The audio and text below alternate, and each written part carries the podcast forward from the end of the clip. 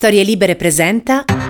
Buongiorno e bentrovati in questo nuovo appuntamento di Quarto Potere, la rassegna stampa di Storie Libere, lunedì 8 gennaio 2024. Come sempre in voce Massimiliano Coccia e come sempre andremo a vedere quello che ci riservano i quotidiani che troverete in edicola questa mattina.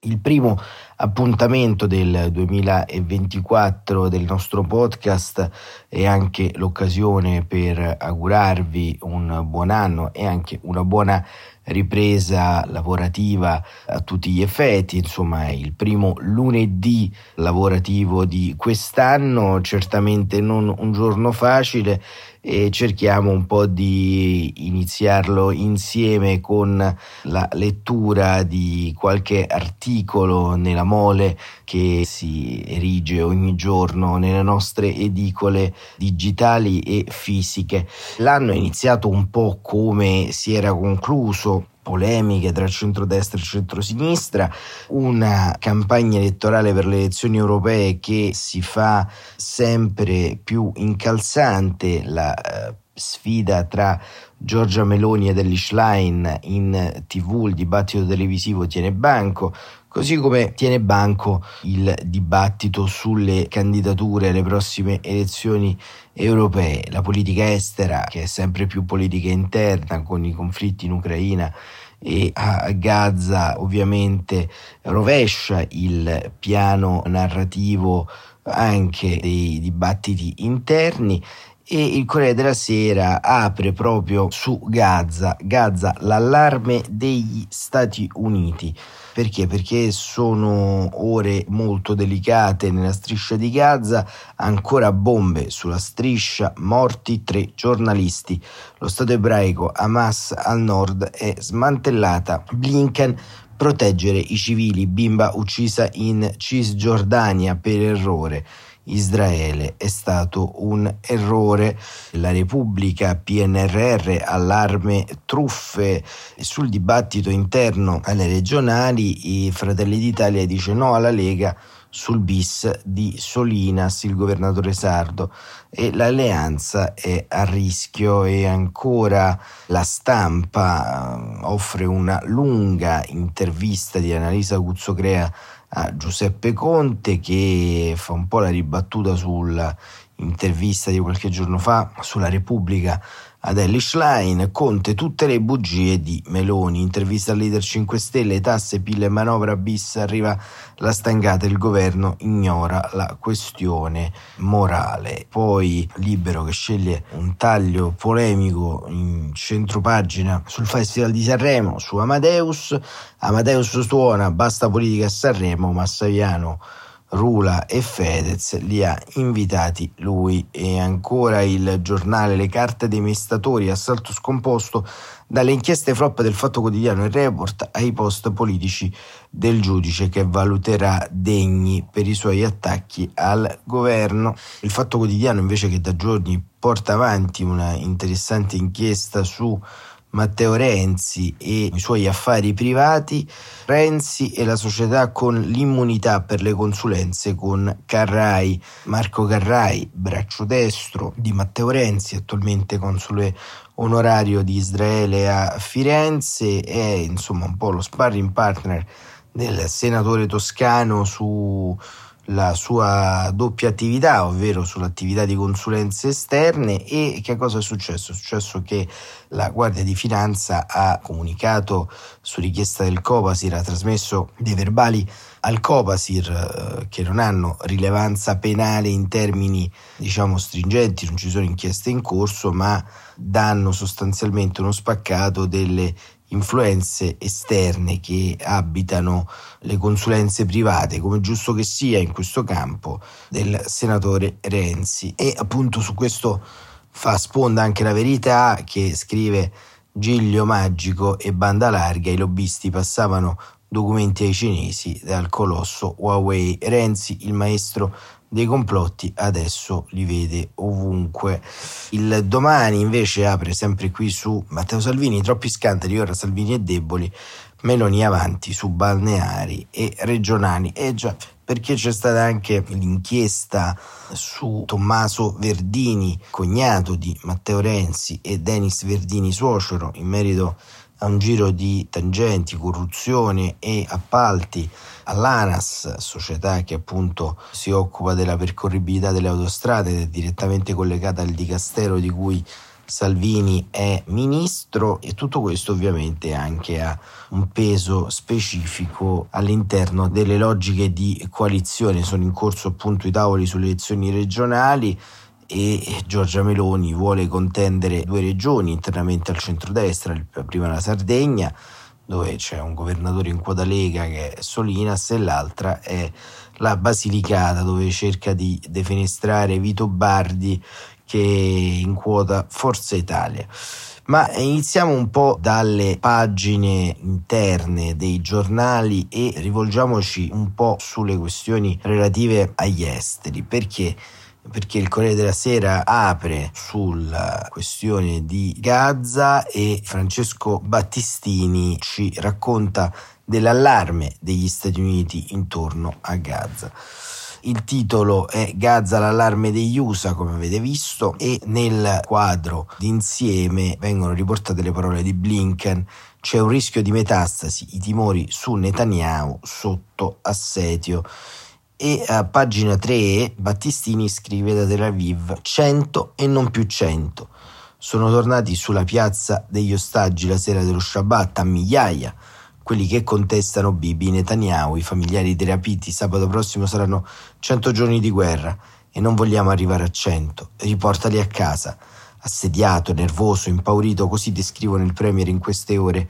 Lo dimostra l'ultima sortita, un disegno di legge per obbligare i test alla macchina della verità tutti i ministri che partecipano ai gabinetti di guerra. Bibi non ha digerito la fuga di notizie di giovedì notte la lite fra militari d'estrema destra su una commissione d'inchiesta per gli errori del 7 ottobre. Queste spifferate sono una piaga, non si può continuare così. E allora ecco un vecchio pallino del Premier, il poligrafo, coi sensori da applicare ai ministri per misurarne battito cardiaco e lealtà politica. La Casa Bianca teme un Netanyahu troppo all'angolo, preda di tentazioni pericolose pur d'avere ancora un po' di vita politica.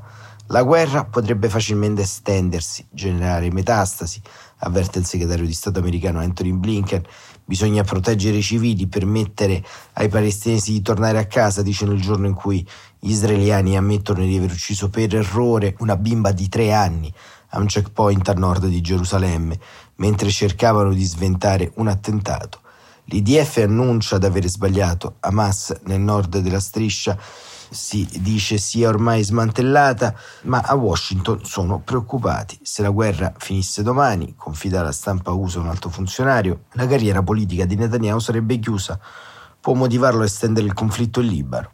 Questo quando si è capito che gli Hezbollah, per ora, non vogliono fare un'escalation, i servizi americani della DIA consigliano in un rapporto riservato che l'esercito israeliano appicchi un altro incendio. Sareste troppo deboli. Troppi fronti, Israele nomina Aaron Barak e Malcolm Shaw, 87 e 86 anni, il giudice e l'internazionalista che lo rappresenteranno all'AIA nel processo per genocidio, il presidente Isaac Herzog è costretto a smentire pubblicamente che si vogliono deportare altrove i Gazawi, e poi la Mina Bibi, contestato dalla piazza e dai suoi in fondo al tour medio orientale di Blinken. Rassicura il ministro centrista Benny Gantz, la nostra unica considerazione è l'interesse di Israele in realtà il quarto mese di guerra starebbe mutando la prospettiva.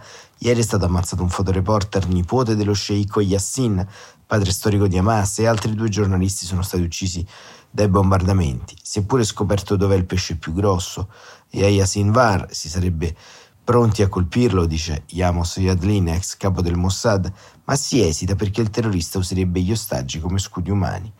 Appare comunque chiaro che l'eliminazione totale del movimento islamico resta un obiettivo lontano e per questo ora si potrebbe puntare, ammazzati i diretti responsabili del 7 ottobre, a un più realistico indebolimento. La tappa di Blinken in Qatar, dove si pensa di esiliare forzatamente i capi terroristi, ha affrontato anche questa idea. I catarini gliel'hanno detto chiaramente, basta con le uccisioni mirate in Libano e in Iraq o per fermare la guerra, noi non potremo fare più nulla.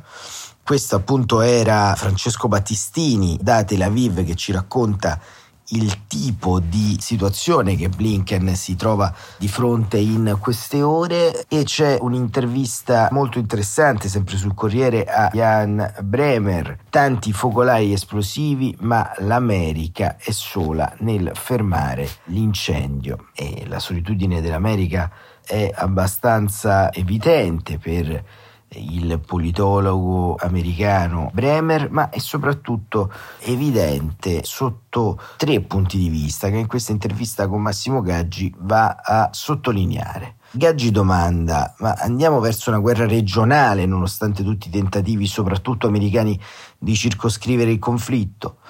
Appena rientrato da un lungo viaggio nell'Artico, il fondatore e capo di Eurasia, Jan Bremer, non nasconde il suo pessimismo. Da politologo ho ammirato il modello di governance creato da tutti i paesi del mondo e soprattutto dalle grandi potenze in quel gelido continente, il primo luogo nel quale sovietici e americani conclusero già nel 1959 un accordo per il controllo degli armamenti. Da allora i trattati che riguardano anche la Cina e altri paesi sono stati sempre rinnovati. Quello attuale resterà in vigore fino al 2048, vuol dire che per un altro quarto di secolo non dovremmo preoccuparci di questa parte del pianeta. È straordinario. È stato bello girare tra basi di vari paesi divisi da aspri conflitti, basi russe, americane e cinesi, senza mai avere problema. Si parla solo di scienza. Bello passare dal caotico mondo G0 a un luogo di pace nel quale si lavora insieme per preservare un bene comune. Tutto il contrario di quello che accade in Medio Oriente, dove non c'è più solo il conflitto Israele-Hamas, si moltiplicano focolai potenzialmente esplosivi. E domanda Gaggi, ma dopo l'uccisione del numero 2 di Hamas a Beirut si è temuto un allargamento del conflitto al Libano, ma esperti come Cliff Kupchan a lei vicino si sono detti convinti che l'Iran, pur impegnato a tenere alta la tensione con Israele e Stati Uniti, non vuole una vera guerra, non vuole coinvolgimenti diretti in conflitti. È così, sottolinea Bremer. Né Teheran né gli Emirati o i Sauditi hanno interesse a vedere la regione sconvolta da una vera guerra. Ma ci sono molte altre micce che possono prendere fuoco, sottolinea Bremer. Facciamo un confronto con la guerra in Ucraina. Due anni dopo l'invasione russa, quel conflitto, per quanto cruento, è rimasto sostanzialmente contenuto a questi due paesi. Mentre in Medio Oriente, dopo tre mesi di guerra a Gaza, abbiamo incendi in Siria, Libano, nella West Bank, nel Mar Rosso, per non parlare delle violenze antisemite o islamofobiche che si diffondono anche in Europa e negli Stati Uniti. Ma cosa alimenta l'incendio? chiede Gaggi e, e sottolinea ci sono troppi attori, dice Bremer, nella regione che hanno interesse a rendere lo scontro sempre più cruento anche a costo di perdere il controllo della situazione.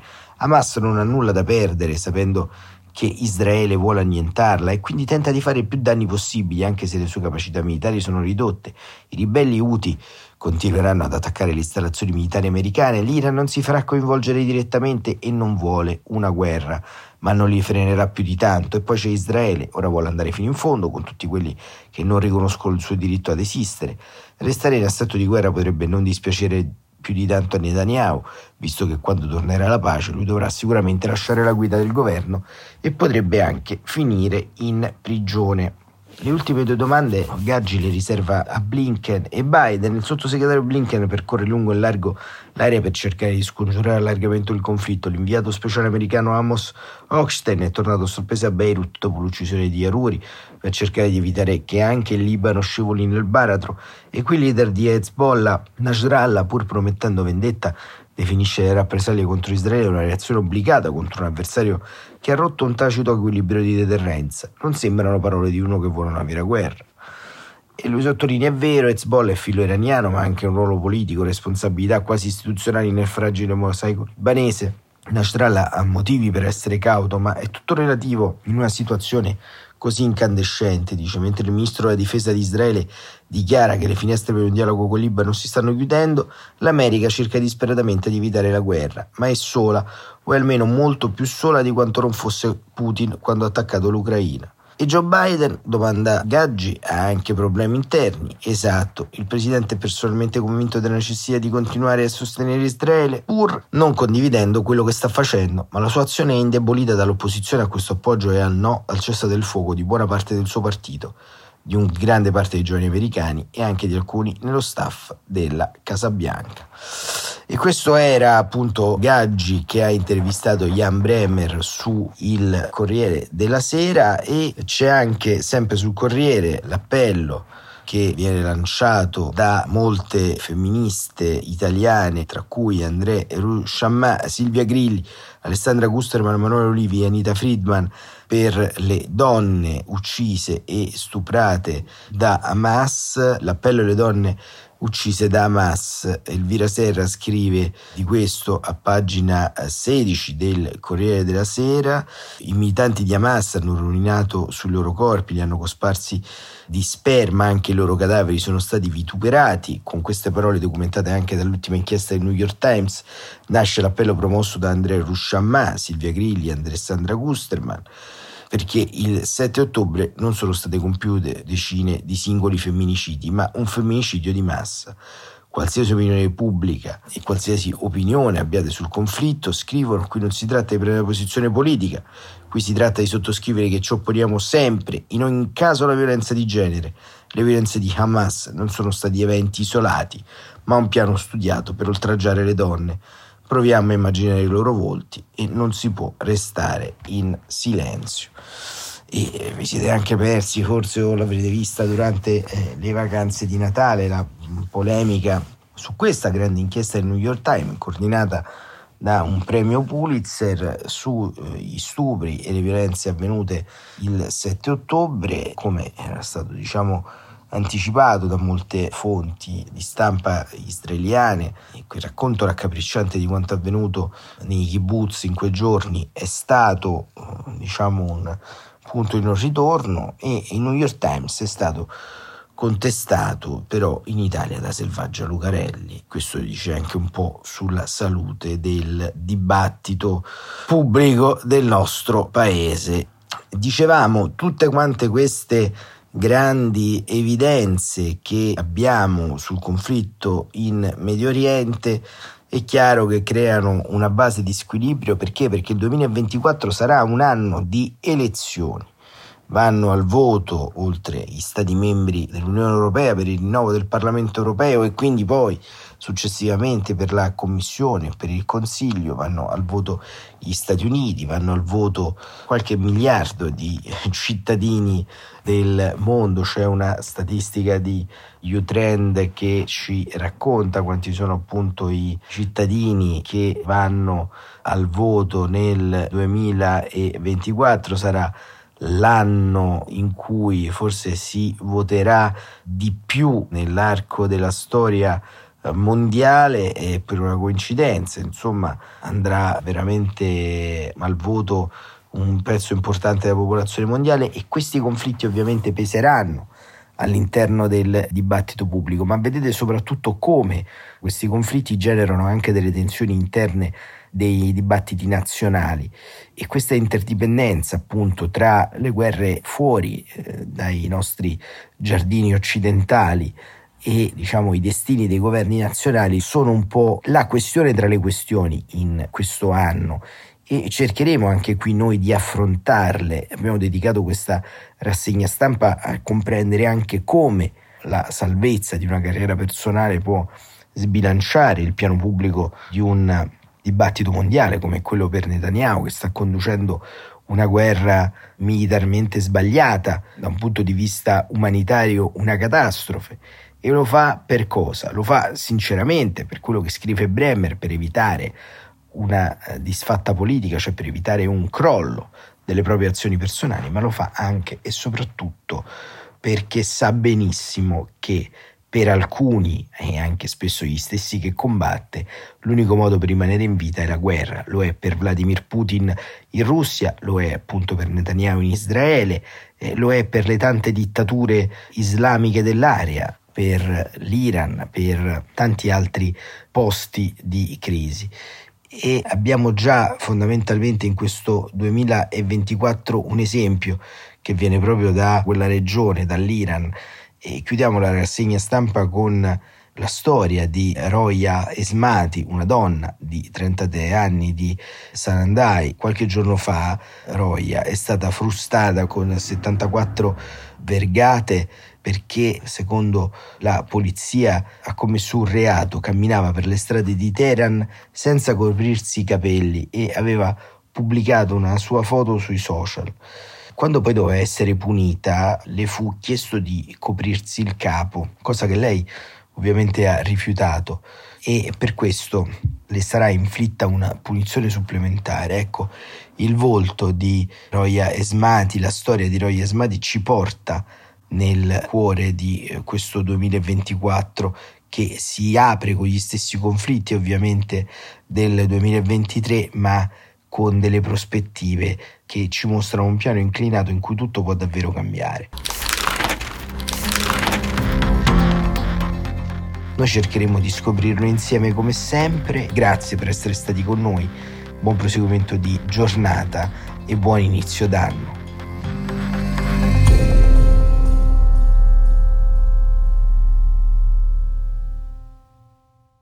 Una produzione storielibere.fm di Gianandrea Cerone e Rossana De Michele.